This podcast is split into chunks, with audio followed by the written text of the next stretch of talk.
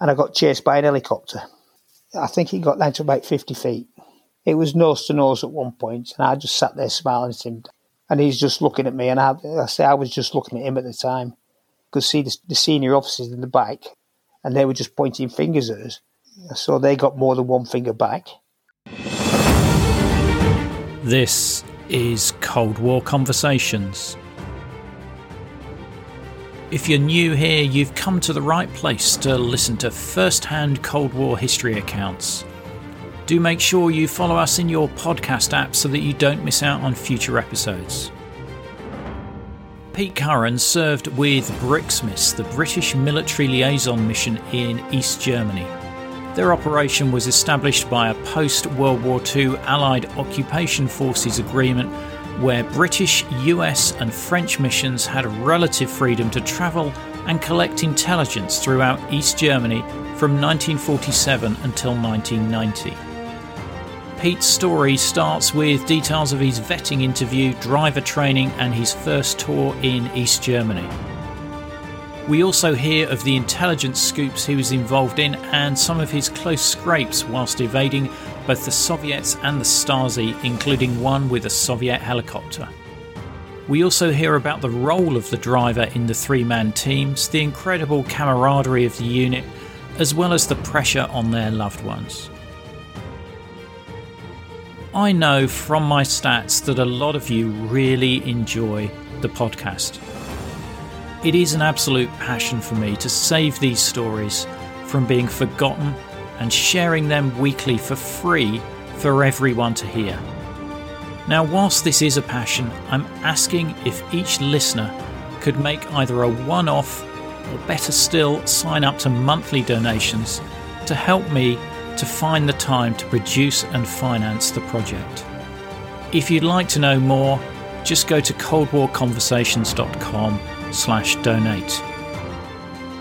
If a financial contribution is not your cup of tea, then you can still help us by leaving written reviews wherever you listen to us, as well as sharing us on social media. It really helps get new guests on the show. So, back to today's episode.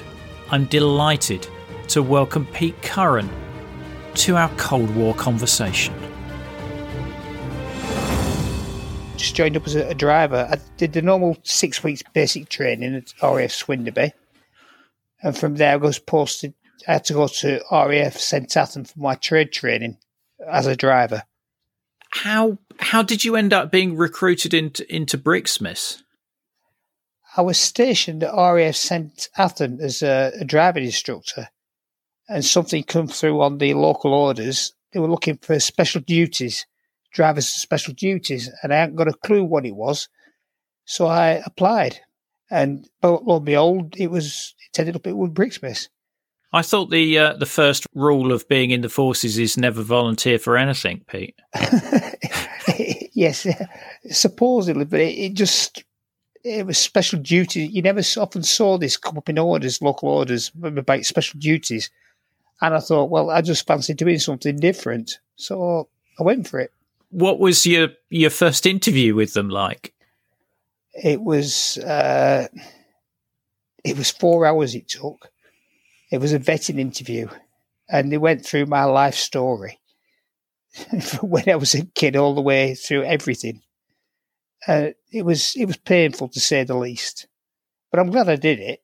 So they were asking you about your political affiliations and things like that political as well. Affiliations, sexual affiliation, everything you name it, they asked it, in. And at that point, did you know what the unit was that you were interviewing for, or were they still keeping it sort of hush hush? It was still kept stubborn. I didn't. I still hadn't got a clue.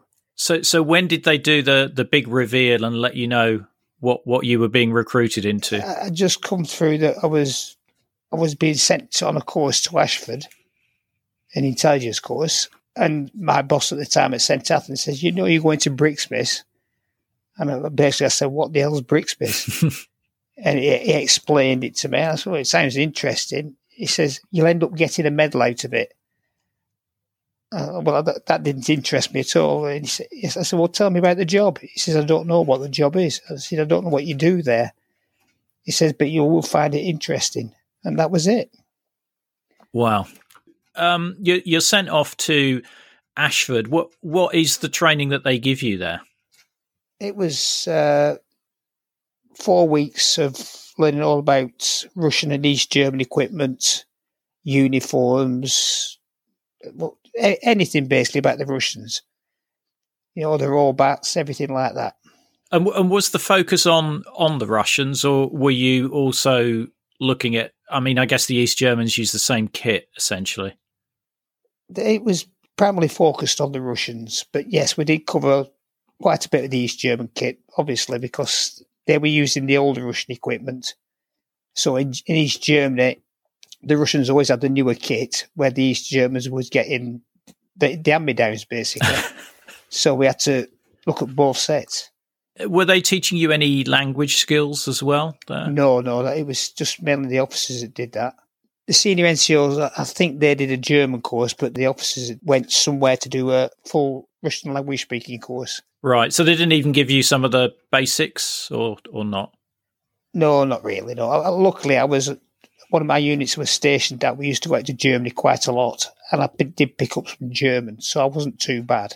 There was probably uh, further training around evasive driving skills and stuff like that. Yes, I had to go to the army depot at Leconfield to do that. That was a, a three week course. It was very that was very interesting as well because it's obviously coming from being a driving instructor to doing evasive driving was completely two different things. They were ex police driving instructors us on the course. So, so these are the the same guys that would be training, uh, sort of raw protection people and and uh, drivers and stuff like that. I presume. Yes, they were. Yeah. I don't know whether you can share with me sort of some of the, not necessarily the detail of, of what they were showing you, but you know what what they were, you know, just something about what they were trying to show you how how to do. Presumably, it was you know handbrake turns and reversing quickly and stuff like that. I don't know. Yeah, we, we learned all that. The J turn, we call them J turns. They were handbrake turns, J turns, high speed driving in reverse. It was basically normal driving, but you had to protect the person in the back. So you never got too close to a vehicle in front if there was traffic lights if roadworks. You always had a way to get out of any situation at any time because I guess the the Stasi or the, the Soviet technique was to block block you in so that you couldn't go forward or reverse. That, that's what they tried to do. Yeah. Luckily, these the conscripts weren't very good at doing it, so it was. at times they did manage to do it, but a lot of the time they didn't. The vehicles that you were using. I mean, what what year was this that you were doing the training? Uh, 1987. I started my 87, 1987. The vehicles you were being trained in, were they the Geländewagen? Oh, on the driving course, it wasn't the Geländewagen, no. We didn't get all of those till we went to Ashford to do your intelligence course. Mm-hmm. And that's when we got all of the Geländewagen. Right. So you're just training in, well, not regular vehicles, but. The vehicles the police used to hire, especially designed for high speed driving and, you know, vehicle protection, things like that. Were they training you in cross country driving there or not? We did some cross country driving with them, yeah, but not too much. That was something that came later on. After you've done the intelligence training and the uh, evasive driving training, are you practicing like on Salisbury Plain or, or places like that before you actually get posted? Part of the course, we went to Gatwick and sat at the end of the airfield and saw nobody could find us. And then we went on to Salisbury Plain for a big divisional exercise. And we played, we were playing with the British Army basically. They didn't get told we were coming. So it was like being in a, a situation in East Germany where you, became, you came across a, a big exercise. Everything went the same. So they had no idea. They they could have thought that possibly you were IRA or something like that. They could have thought we was anything. Yeah, there was only on one occasion during the course where they actually set up an ambush, and you were guaranteed you were going to get caught. And that would that was just to put you into a situation of being in detention. So you, if it did happen when you was in East Germany, it didn't come as a shock. How did they simulate the the detention? Did they simulate you being interrogated?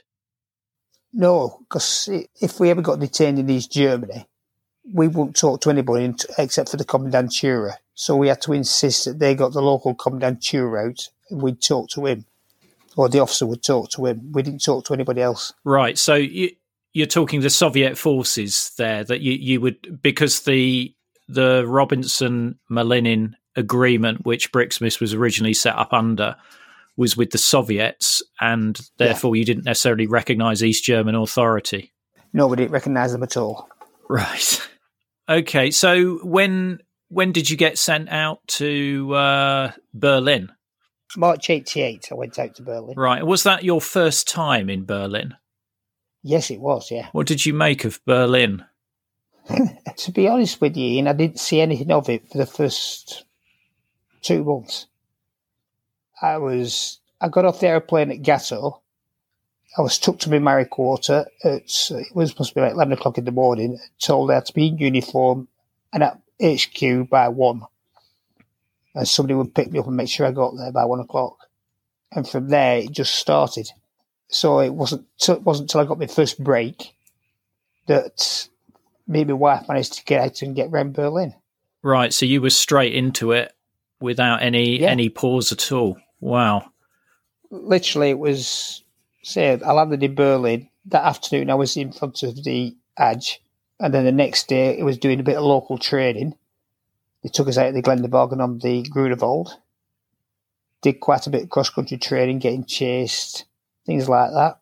And then the week after, I was out on tour. Wow. Wow. What what did your wife think of being posted to Berlin with you?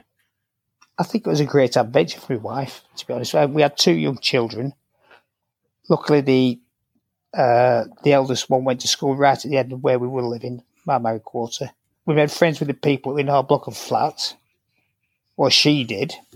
So I wasn't there much, but she made friends with them. So yeah, she, I think she enjoyed it initially. I've heard from a number of people that Berlin was one of the most popular postings. Oh, it's a fact once once I got to see everything, well, we, we got to go around Berlin. It was fantastic. Really, well, with the wall being up, it was a, a really clean city, and the Germans were very amicable towards everybody.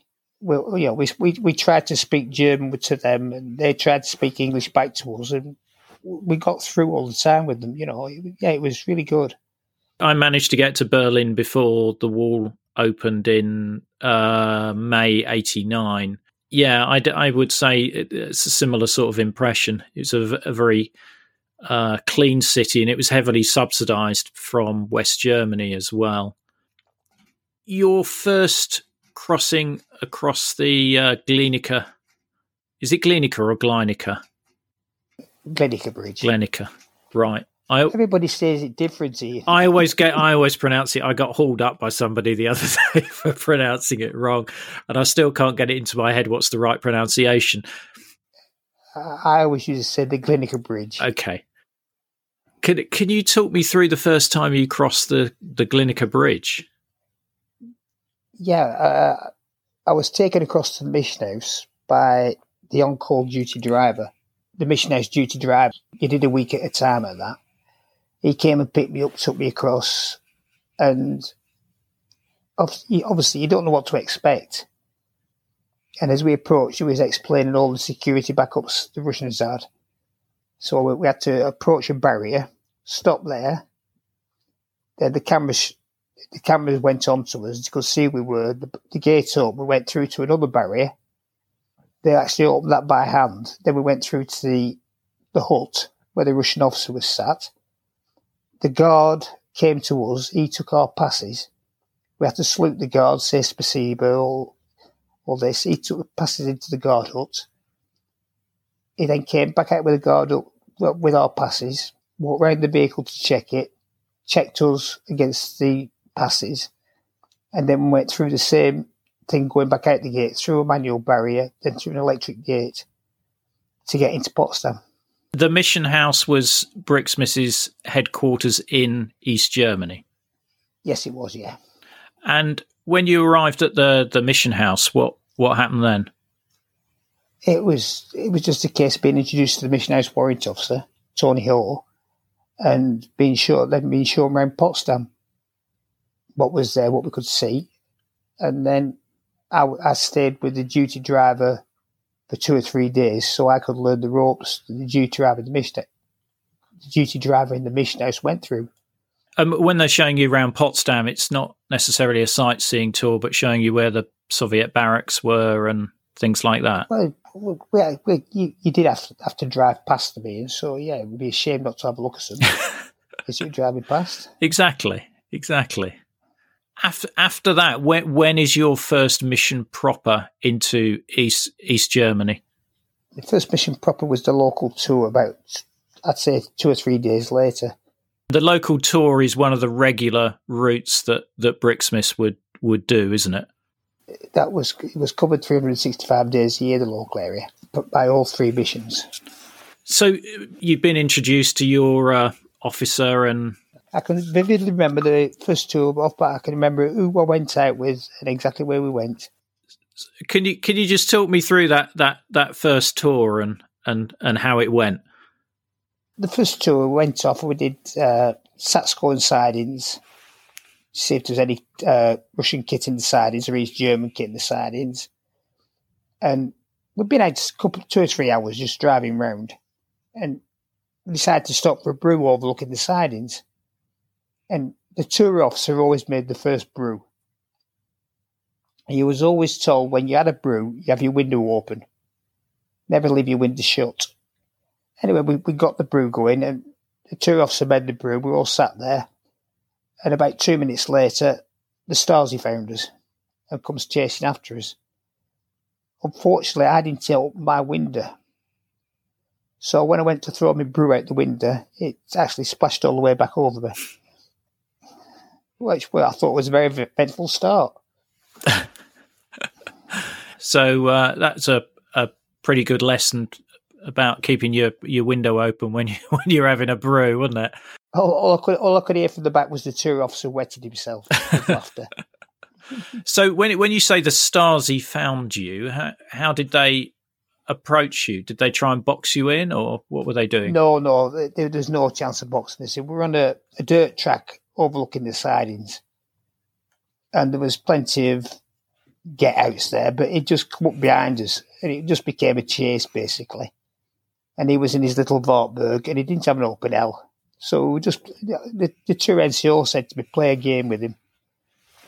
Just keep slowing down, speed up, slow down, speed up. And it's we got back onto the main road and we just left him. Just drove away from him. So it's probably quite a good introduction for you. Oh yeah, it was it was good fun. I enjoyed it. Put it that way. Yeah. So you, are driving the G-. So that that's got I've I've heard it described in various different ways, but sort of like the James Bond um, switches. Yes, we had a little, little magic box at the in a console at the side of the driver. And can you tell us what what those uh, what the magic box did? I could isolate everything, all my electrics. So I could be in what in the night. I could be driving down the road. I just hit the switch. There'd be nothing. There'd be no lights, no indicators, no brake lights. I could isolate it so just one headlight, one rear rear light went out. So I become a motorbike. I could isolate my brake lights so they couldn't see me braking. It was, it was just something special. We had automatic vehicles you can't start in gear.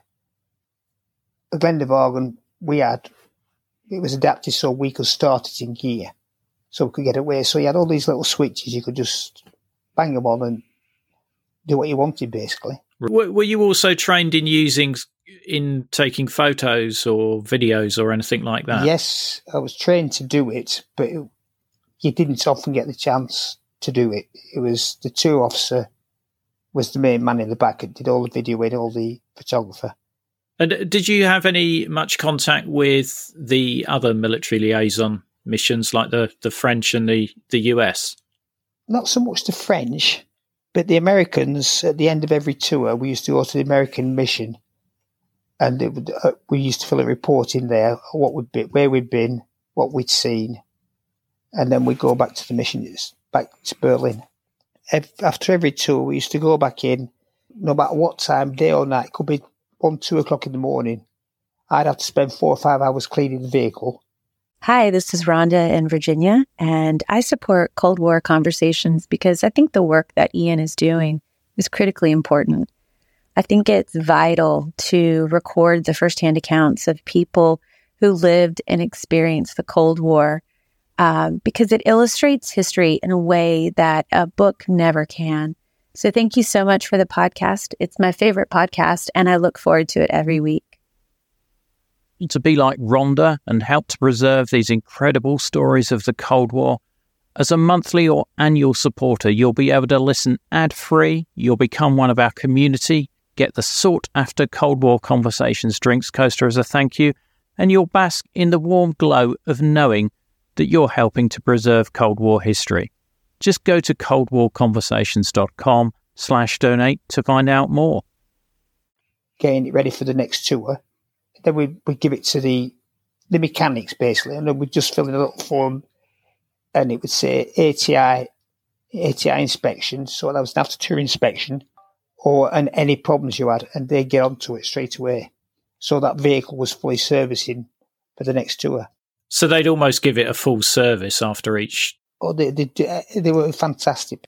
There was a warrant officer around the section, an army warrant officer, but they were all civilians that worked under him, and they were fantastic. They could fix anything, them lads. Right. I could do with one of them for my car, but anyway. Oh, oh honestly, yeah, they, they, were fantastic. Just anything, gearbox, you know, gearboxing, right? They'd have it in and out within a day, and that vehicle would be back on the road the next day. They were superb. Incredible, incredible. How how long were the tours? I think some of them were multi-day, weren't they? Normally, you'd be three to four days. A normal tour didn't go any longer, but if we got into a situation where we're meeting a lot of kids, we would extend ourselves. And uh, the longest I did was seven days. Wow. I mean, did you have enough um, fuel to, to last that long? We used to carry uh, fuel coupons with us, we could go to any East German garage, fill up, and just give the coupons, which was supplied to us by the Russians. And was there fuel of a decent enough quality for your vehicle? Yeah, it seemed to work all right. Right. Because you you always think with the with the two stroke, you know, Trabants and what have you, uh, they they were running on a, a lower quality fuel, lower octane. Yeah. Yeah. No, they, they see, it worked out. Everything was fine. But Obviously, we were out seven days, and the vehicle ran fine with it. And where where did you stay overnight during during those multi day tours? In the Z platz is what we call them. Depending if it was an army tour, you go away from the target we're going to look at the next day. And you find a nice piece of dense woodland and you go into there. The tour officer and the tour NCO slept in a, a one man tent outside the vehicle and I slept in the vehicle. If it was an air tour, we camped very close, within three or four miles of the airfield, again in a, a wooded area I'd just wait for the, the first flight in the morning, the weather ship to go up. Once you heard the weather ship go up, you knew then you had a couple of hours to get to your, your uh, observation site for the first flights. How were your targets de- decided on? How, how did you? What was the the process for deciding where you were going to go, or did you just receive a list and say drive here, here, and here? the first uh, the driver normally knew about it was the day before tour. If you was if you was in, if you, as long as you weren't out tour, the first you'd know about it was the day before, and you go up for a briefing. All the planning and everything was done by the operations room. So you had a, uh, a major ops officer and a squad leader, air force officer, and they did all they did all, all the planning depending on the the current information they were having they were getting and it came down to the tour officer, tour NCO. They planned the routes. Then they got me up, and we go over everything again: the routes in, routes out, and I put my input in. Especially then, I've been to quite a few areas they haven't been to. It was up to me basically to brief them a better way in, or you know, and things like this, escape routes, things like that. And if you were in a, a situation, was it your decision to to go or leave, or was it the officer's decision? Ninety percent of the time, it was the driver's decision. If I thought it was going to be, uh, it's going to get dangerous, there's going to be an incident, I got him out of it. And then afterwards, we'd sit down, have a brew, we'd talk about why. And the driver was never wrong in a situation like that. The driver was always right. I had to keep them safe. I had to keep the vehicle safe, all the equipment was safe, and especially the tour officer to ensure safe. So, like I said, the driver was never wrong. If I decided it was, we should be in that situation at that time, I got us out of it. Sorry, I'm, i keep saying I. It wasn't just me. It was there was fifteen of us altogether, fifteen drivers. So we all had. We all had that responsibility. absolutely, absolutely. Now, in in some places, the the the NCO and the officer might leave the vehicle to go and look around somewhere. How how did you sort of agree where you were going to pick them up or when you were going to pick them up on something like that? On certain operations, they both left the vehicle, left me the vehicle. Before that, we'd sit off and discuss what could happen and what, if something did happen, what we'd do afterwards. And it was a case of I go and drop them off, and if it was safe to do so, I'd just sit there and wait. Now I could be waiting for two, three, four hours, depending on what they were doing. But if a situation arrived where I didn't think it was safe for me to sit there, and I might compromise the tour NCO or tour officer doing their job, I'd get out of it. But I always had a rendezvous point. So if the tour officer, tour NCO, they'd hear me start the vehicle, I'd make sure they could hear me start. And if they heard me start the vehicle, they knew I was going. So they knew then to go to the rendezvous point and we'd meet up there. The maps that you were using, I'm presuming they were pretty detailed then of East Germany. Uh, we knew every track in every wood near us, damn it. We used to go, we used to do special tours which we call mapping. If we hadn't been to an area for a while, they send somebody out to do a, a mapping. So you go out with a, a tour NCO and you go and find out what tracks went, what tracks didn't go. And so, and when you got back to the HQ, all this information we got went onto this huge map that was up there. So that the next tour, if they were in that area, could look and see what tracks went. They were extremely detailed, these maps, extremely. I presume they were, you know, they, they've been built up over the years of Brixmis operating. Oh, yes, they had the, the actual map in the headquarters upstairs was in a, a semicircle. Basically, as you went round, round the corridor, it was a semicircle. The map covered, I'd say, five, six hundred yards, meters of East Germany on this map. And like I say, it showed everything. Are there any incidents that, that stand out for you in, in the tours that you you covered? a good one I had. Uh, it was it was interesting at the time for us. Uh, we was sent to Halle, around Halle area, and we'd gone on to a, a site. We, we got into a field. The, the one side, at the side of us was a river. On the other side of the river was a, a Russian training area. And we were sat there, and there was a 2S6 in the training area, just sat there doing nothing and we, we, sat there waiting for a while, to see if it was going to do anything because nobody ever seen it operating the 2S6. And what is a 2S6 for? It was uh, anti aircraft, two guns and four missiles. And we hadn't seen this operating. And the two NCO and two officer had got out and having a, a bimble around back and forth in this field. And I'm just, I, I just kept looking at the 2S6 and all of a sudden it started operating. It was going up and down, turning everything. And I, I tried to get hold of the tour officer, and I'm waving like that out the front window. I'm banging on my door, and he didn't hear it. In the end, I had to go out the cupola at the top and shout him to get back. And so they both come running back. They got in, and we got cracking videos of it actually operating. But after being there 20 minutes of doing the video and everything, uh, the Russians appeared with a GAZ 66, which was a, a four ton vehicle. And they came into the field, and obviously they, they'd seen us. So we, we decided we'd do a runner, and we got away from it. And we left the area completely. And we were going past another area, Russian training area, and lo and behold, there was a SA 11 surface to air missile battery. And again, this hadn't been seen up and running. It had been seen, but not doing anything. And as we were driving past, it was doing everything. It was doing it all, everything, all dancing, all singing. So we got cracking videos of that and stills, and and then we were stuck with what to do. Do we go back to the 2S6? Do we go stay on the SA11?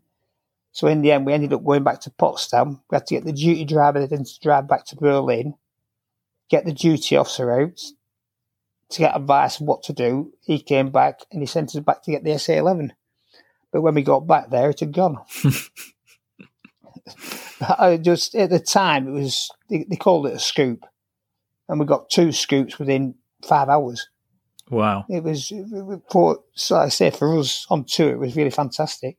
So this was relatively new kit that hadn't been uh, it, seen it was in new the... kit that, yeah, and it hadn't been seen. I, we had to go out one night. We went on a an air force tour. and We went up to near Rostock.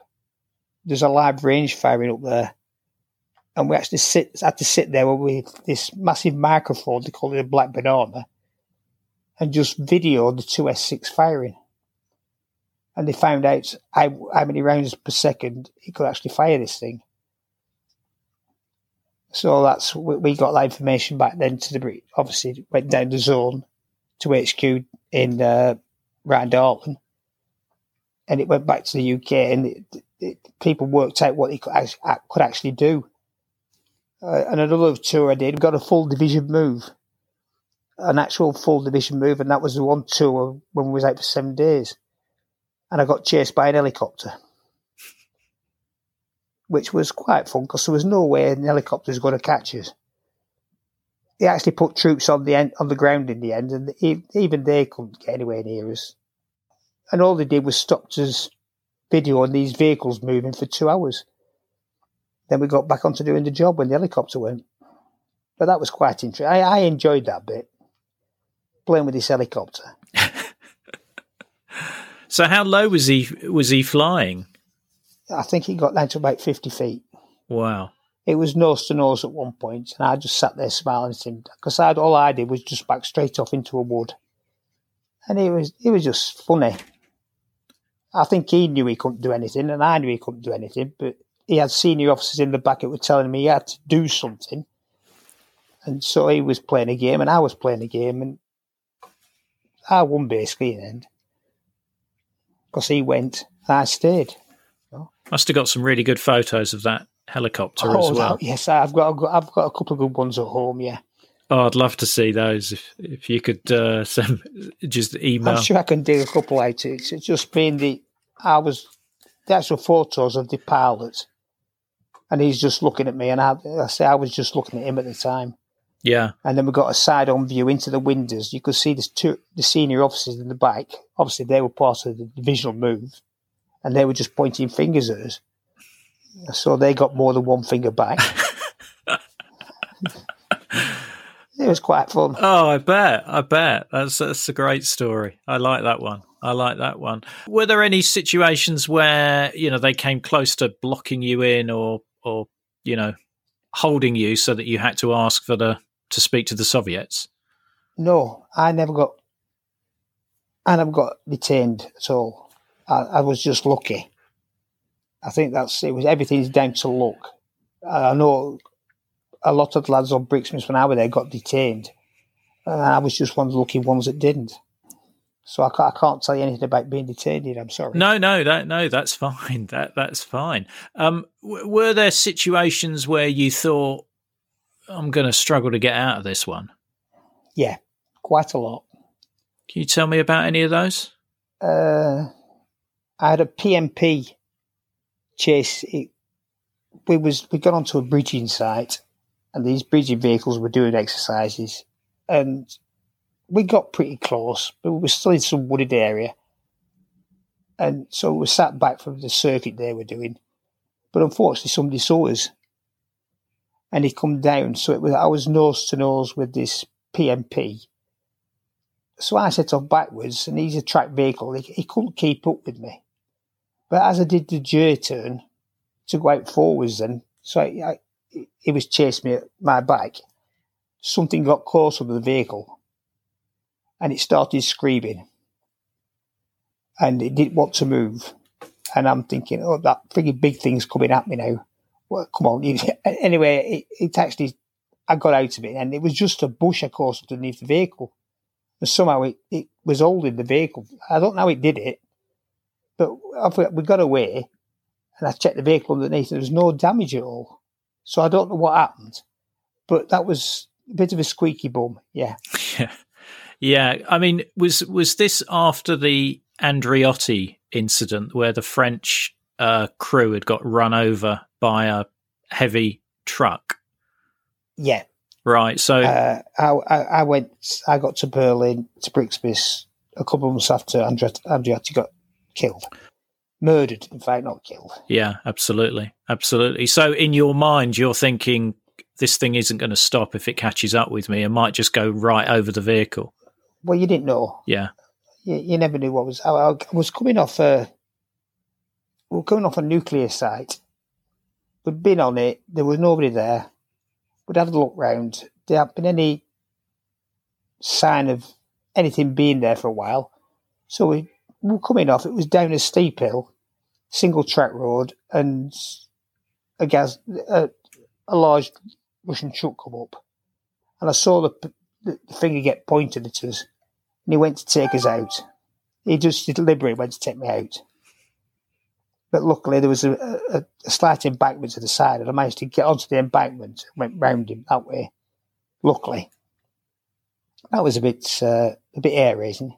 I mean, you, you said you had quite a number of these incidents, so it, it sounds like it was pretty regular that you know you were you were having to use your evasive driving skills oh, yeah, to the quite yeah quite a lot, especially the, during the main exercise season when they they'd done the basic training base. Uh, the Russians and these Germans they'd done all the trainings, and they were going out to, to actually have a proper play doing a, a full exercise. And yeah, they they weren't going to take prisoners, so you had to be on your mettle at all times. Then, basically, the, the incidents that you had were were involving, you know, troops using the vehicle as a weapon. You you weren't fired at at any point. I got fired at once. I, I didn't know at the time whether that's been shot at. It was two officers in the back. It said we've been shot, been shot at, but it didn't. It, it was either a bad shot or I moved the right way at the right time because there was no damage to the vehicle. But the officer saw him raise his weapon and he, he said he fired. Seeing that in your rear view mirror would. well, yeah, I, I, I, didn't know at the timing, so it, yeah, you know that was fine. It was only afterwards when he says that you're thinking, "Oh bloody hell!" You know, it could have been worse, but fortunately, nothing happened you you obviously you know when you're back at base you're comparing notes with um, other drivers. And they've you know had you know other experiences similar to yours and probably more closer calls than yours potentially. Yeah yeah. We talk, you come back off tour and you talk obviously. You, you, you did it to let the pressure out. You couldn't talk to your wives.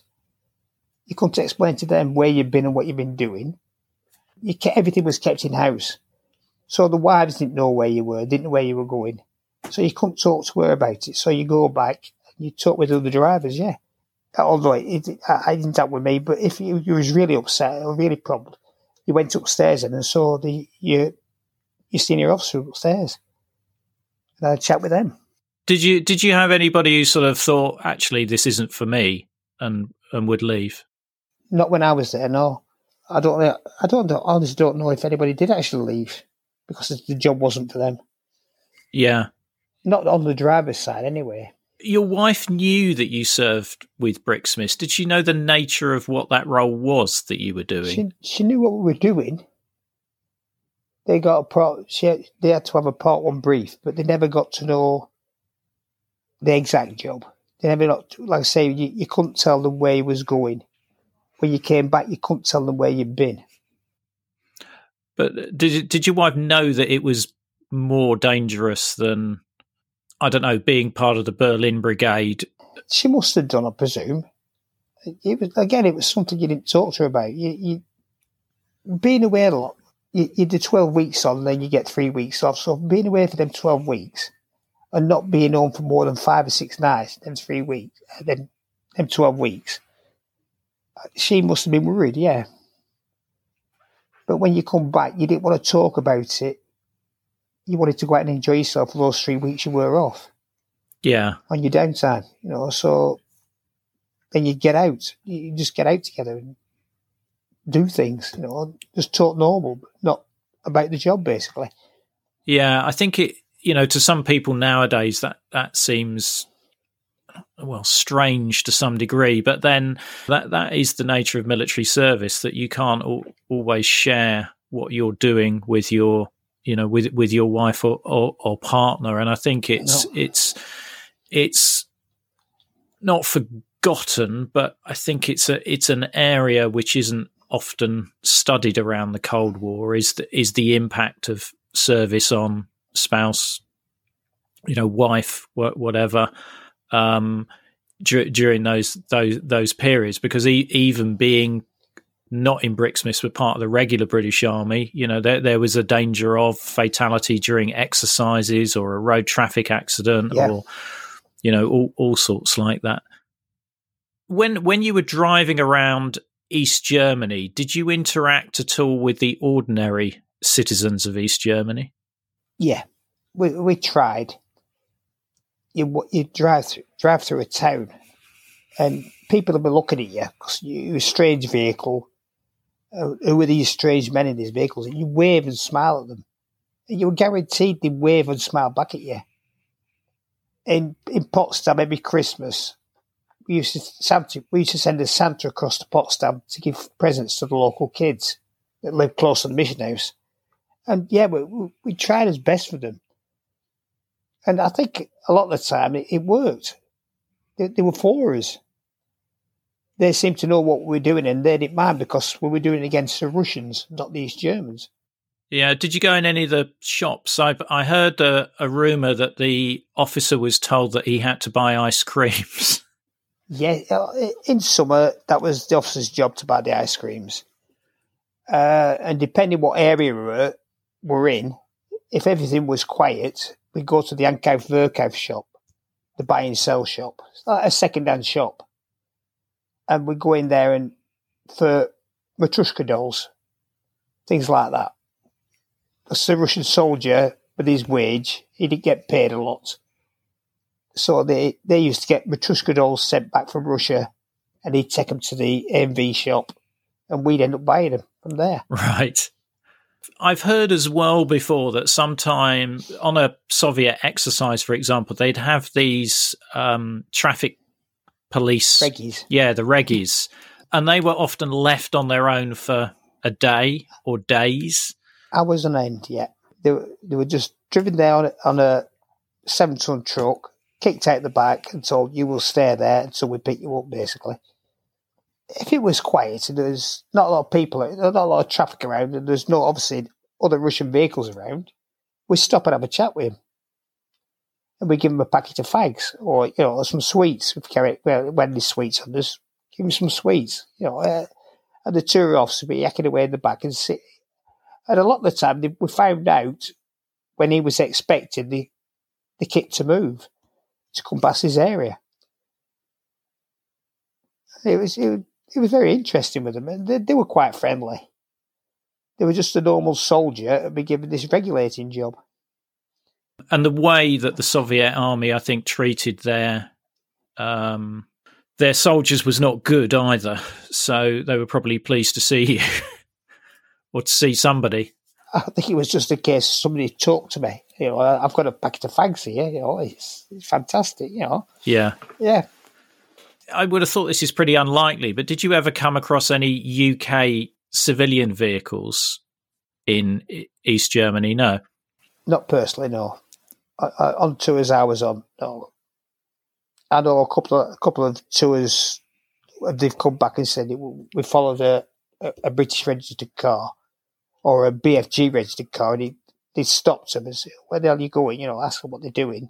If it were a British British registered car, you couldn't do anything, really say anything to them because they were entitled to go into East Germany. But if it was a BFG car, you went and tried and stopped them to make sure they hadn't got lost and got off the corridor. And if they had, we'd take them back to the corridor and point them in the right direction. Yeah, because if you're coming through the transit route, the, the East Germans are timing you, aren't you? Aren't they, to Yeah, make sure that you you? only had so many hours. yeah. Where were you when the wall opened? The day before the wall come down, I was at Ashford. I was actually instructed on, a, uh, a new course there on the next intake into Brixmis. And we travelled back up on the 10th of November. We travelled back to Berlin. And I was on the, I was approaching the checkpoint as the wall came down. So I I was actually on the corridor, just going back to go back into Berlin when it all happened. And what what was the the scene at? So this was coming into checkpoint Alpha. Yeah. What was the scene at It- checkpoint it, was Alpha? quiet. It was very, very quiet. You wouldn't know there was anything going on there. I think it was all happening in the centre, around Charlie, like checkpoint Charlie, Yeah. and all down that area, then Charlottenburg, the bottom end, near the, the Brandenburg Gate. When you arrived in Berlin, what what was the situation at your headquarters? What what was the the mood there? It was one of what the bloody hell's going on, basically. You know, why is this happening? I had to go to a dining out that, that night. We got back and one of the RAF lads was leaving, so we dined him out. So we had to go, we went down to the restaurant, we dined him out. Then as soon as we'd finished there, the lot of us shot down to the wall to watch it, to watch what was going on. And what what did you see down there? It was just pandemonium in. It was these Germans just coming through anything. Any gate it was open, they were coming through it. Uh, the barbed wire all got everything. They were just piling in to East, into the into the west. It was, it was it was fantastic to see, but it was the end of. You knew then our job was going to be finishing soon afterwards. So it spoilt it for, for a lot of us. Then so you you knew that Brixmis had finished basically. Yeah, it must have been somewhat bittersweet because every Brixmis person I've I've interviewed have said they really enjoyed the role, and yeah, seeing something like that. I think if you talk to any Brixmis person, they'd say they go back and do the job now. Yeah, They loved it that much. We all loved that job. and and also Brixmis was such an important part of well, Brixmis, the US military liaison, and the French military liaison in terms of keeping what I say the Cold War cool, because by having you guys on the ground there, it was going to be difficult for the Soviets or the East Germans to put together some sort of surprise attack. No, because we knew. Again, in the local area, when you went on tour, you, you drove past their reserve uh, battalions, all the vehicle battalions, and if that them vehicles weren't in, so you were talking within two, three, four miles, there was division divisions worth of vehicles in these storage areas. If the vehicles weren't there, we wanted to know where where were they why weren't they in their storage? And is something happening? So, so you knew if anything was going to happen, we knew it. We would find out. We would the first to know. And obviously, then uh, we'd be back to Berlin, and there'd be messages flying up and down that corridor back to GHQ and uh, straight onto the UK. Prior to the opening of the Berlin Wall, were you seeing indications in East Germany of of unrest? we were told we had to be careful going around Dresden and Leipzig because uh, I believe they were the two main areas for the unrest. But personally, I didn't see anything, no, Ian. And we did actually do a tour around Dresden, and we didn't see any problems at all around there. So it, it was a, a big surprise then when uh, when it happened. Yeah, I think it was. It was for us on Brixmis. Yeah, I think it was. I was in the sergeant's like mess at Ashford the day before, like I said. They'd said something about the wall, and, and we just looked at each other and said, "No, it's not going to happen." And the next day, obviously, we were travelling back, and it happened. How how did the role change after the wall opened? Mainly one of watching withdrawals, doing rail watches, road watches for hours on end, just waiting for the Russians to start withdraw the equipment. And that is one of the most boring jobs you could ever do, Ian. Honestly, sat on a railway line, just two of you. You just did a two man tour for that. And you'd be there for three, four days, just waiting for a kit train. It was terrible. We had to do it to call withdrawals, see what had actually gone out of the country. I mean, was that an opportunity to see kit that you might not otherwise see because they were having to withdraw it or not? I didn't see anything ultra sexy going out. So kit like the SA ten, which we we'd seen a, a, glimpse of things like that. No, I, I, didn't personally. I didn't see anything. I, we just was just mainly tanks. We saw the T eighties withdrawing.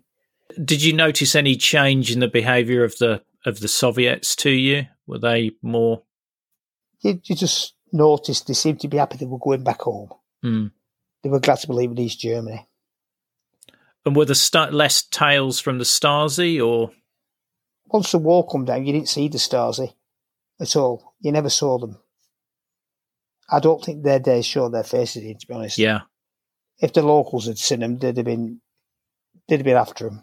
Because uh, they hadn't got the authority. Once that wall had come down, they didn't have that authority anymore.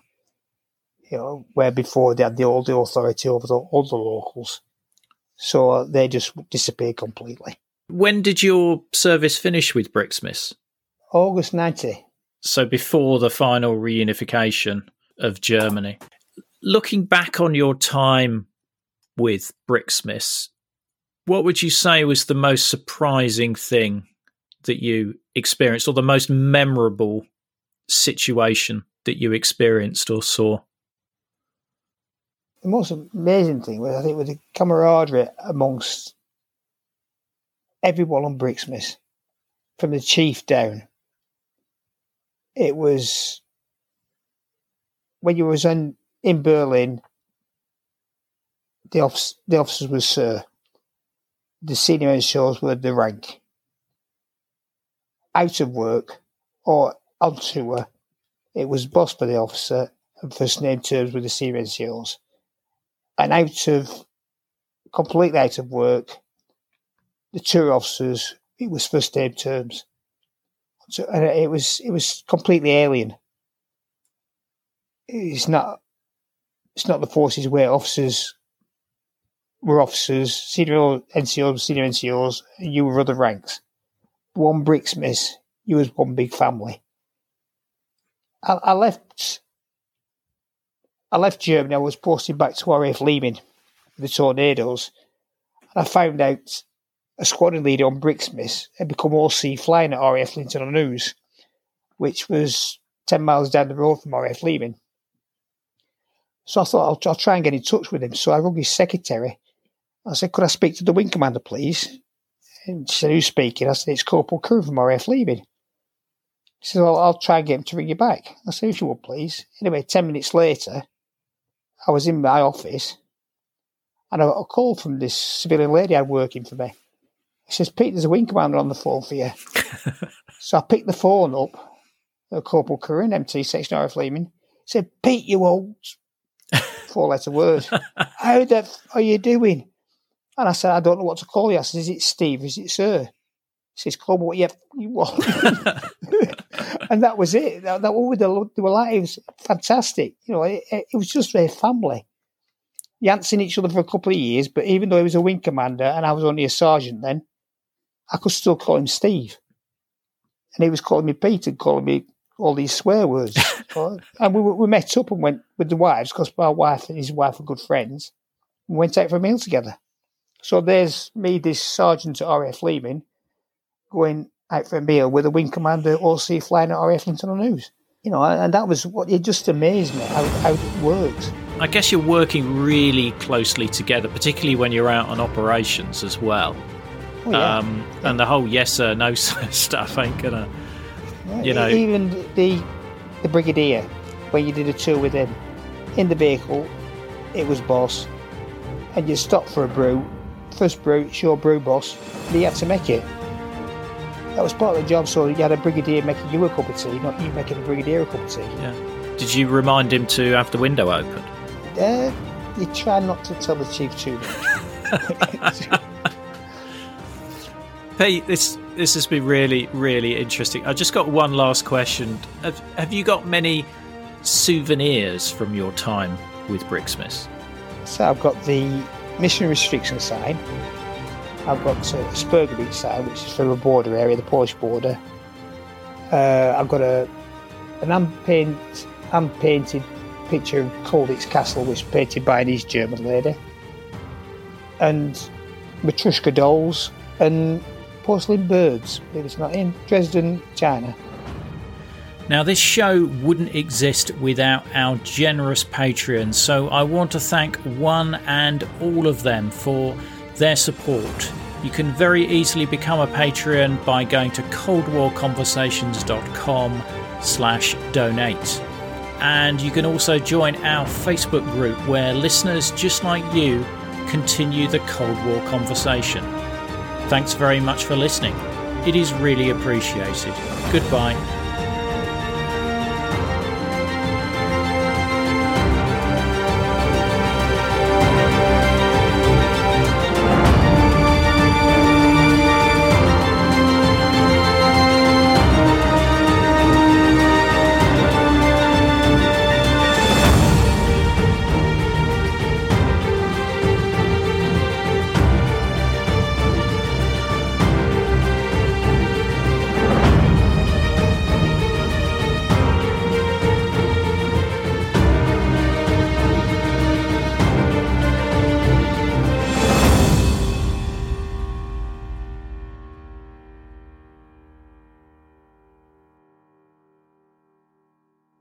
Not enjoying the ads? Well, you can avoid them by going to coldwarconversations.com slash donate. By becoming a monthly or annual supporter, you'll enjoy ad-free listening, become a part of our community, receive the sought after Cold War Conversations drinks coaster, and bask in the warm glow of knowing that you're helping to preserve Cold War history.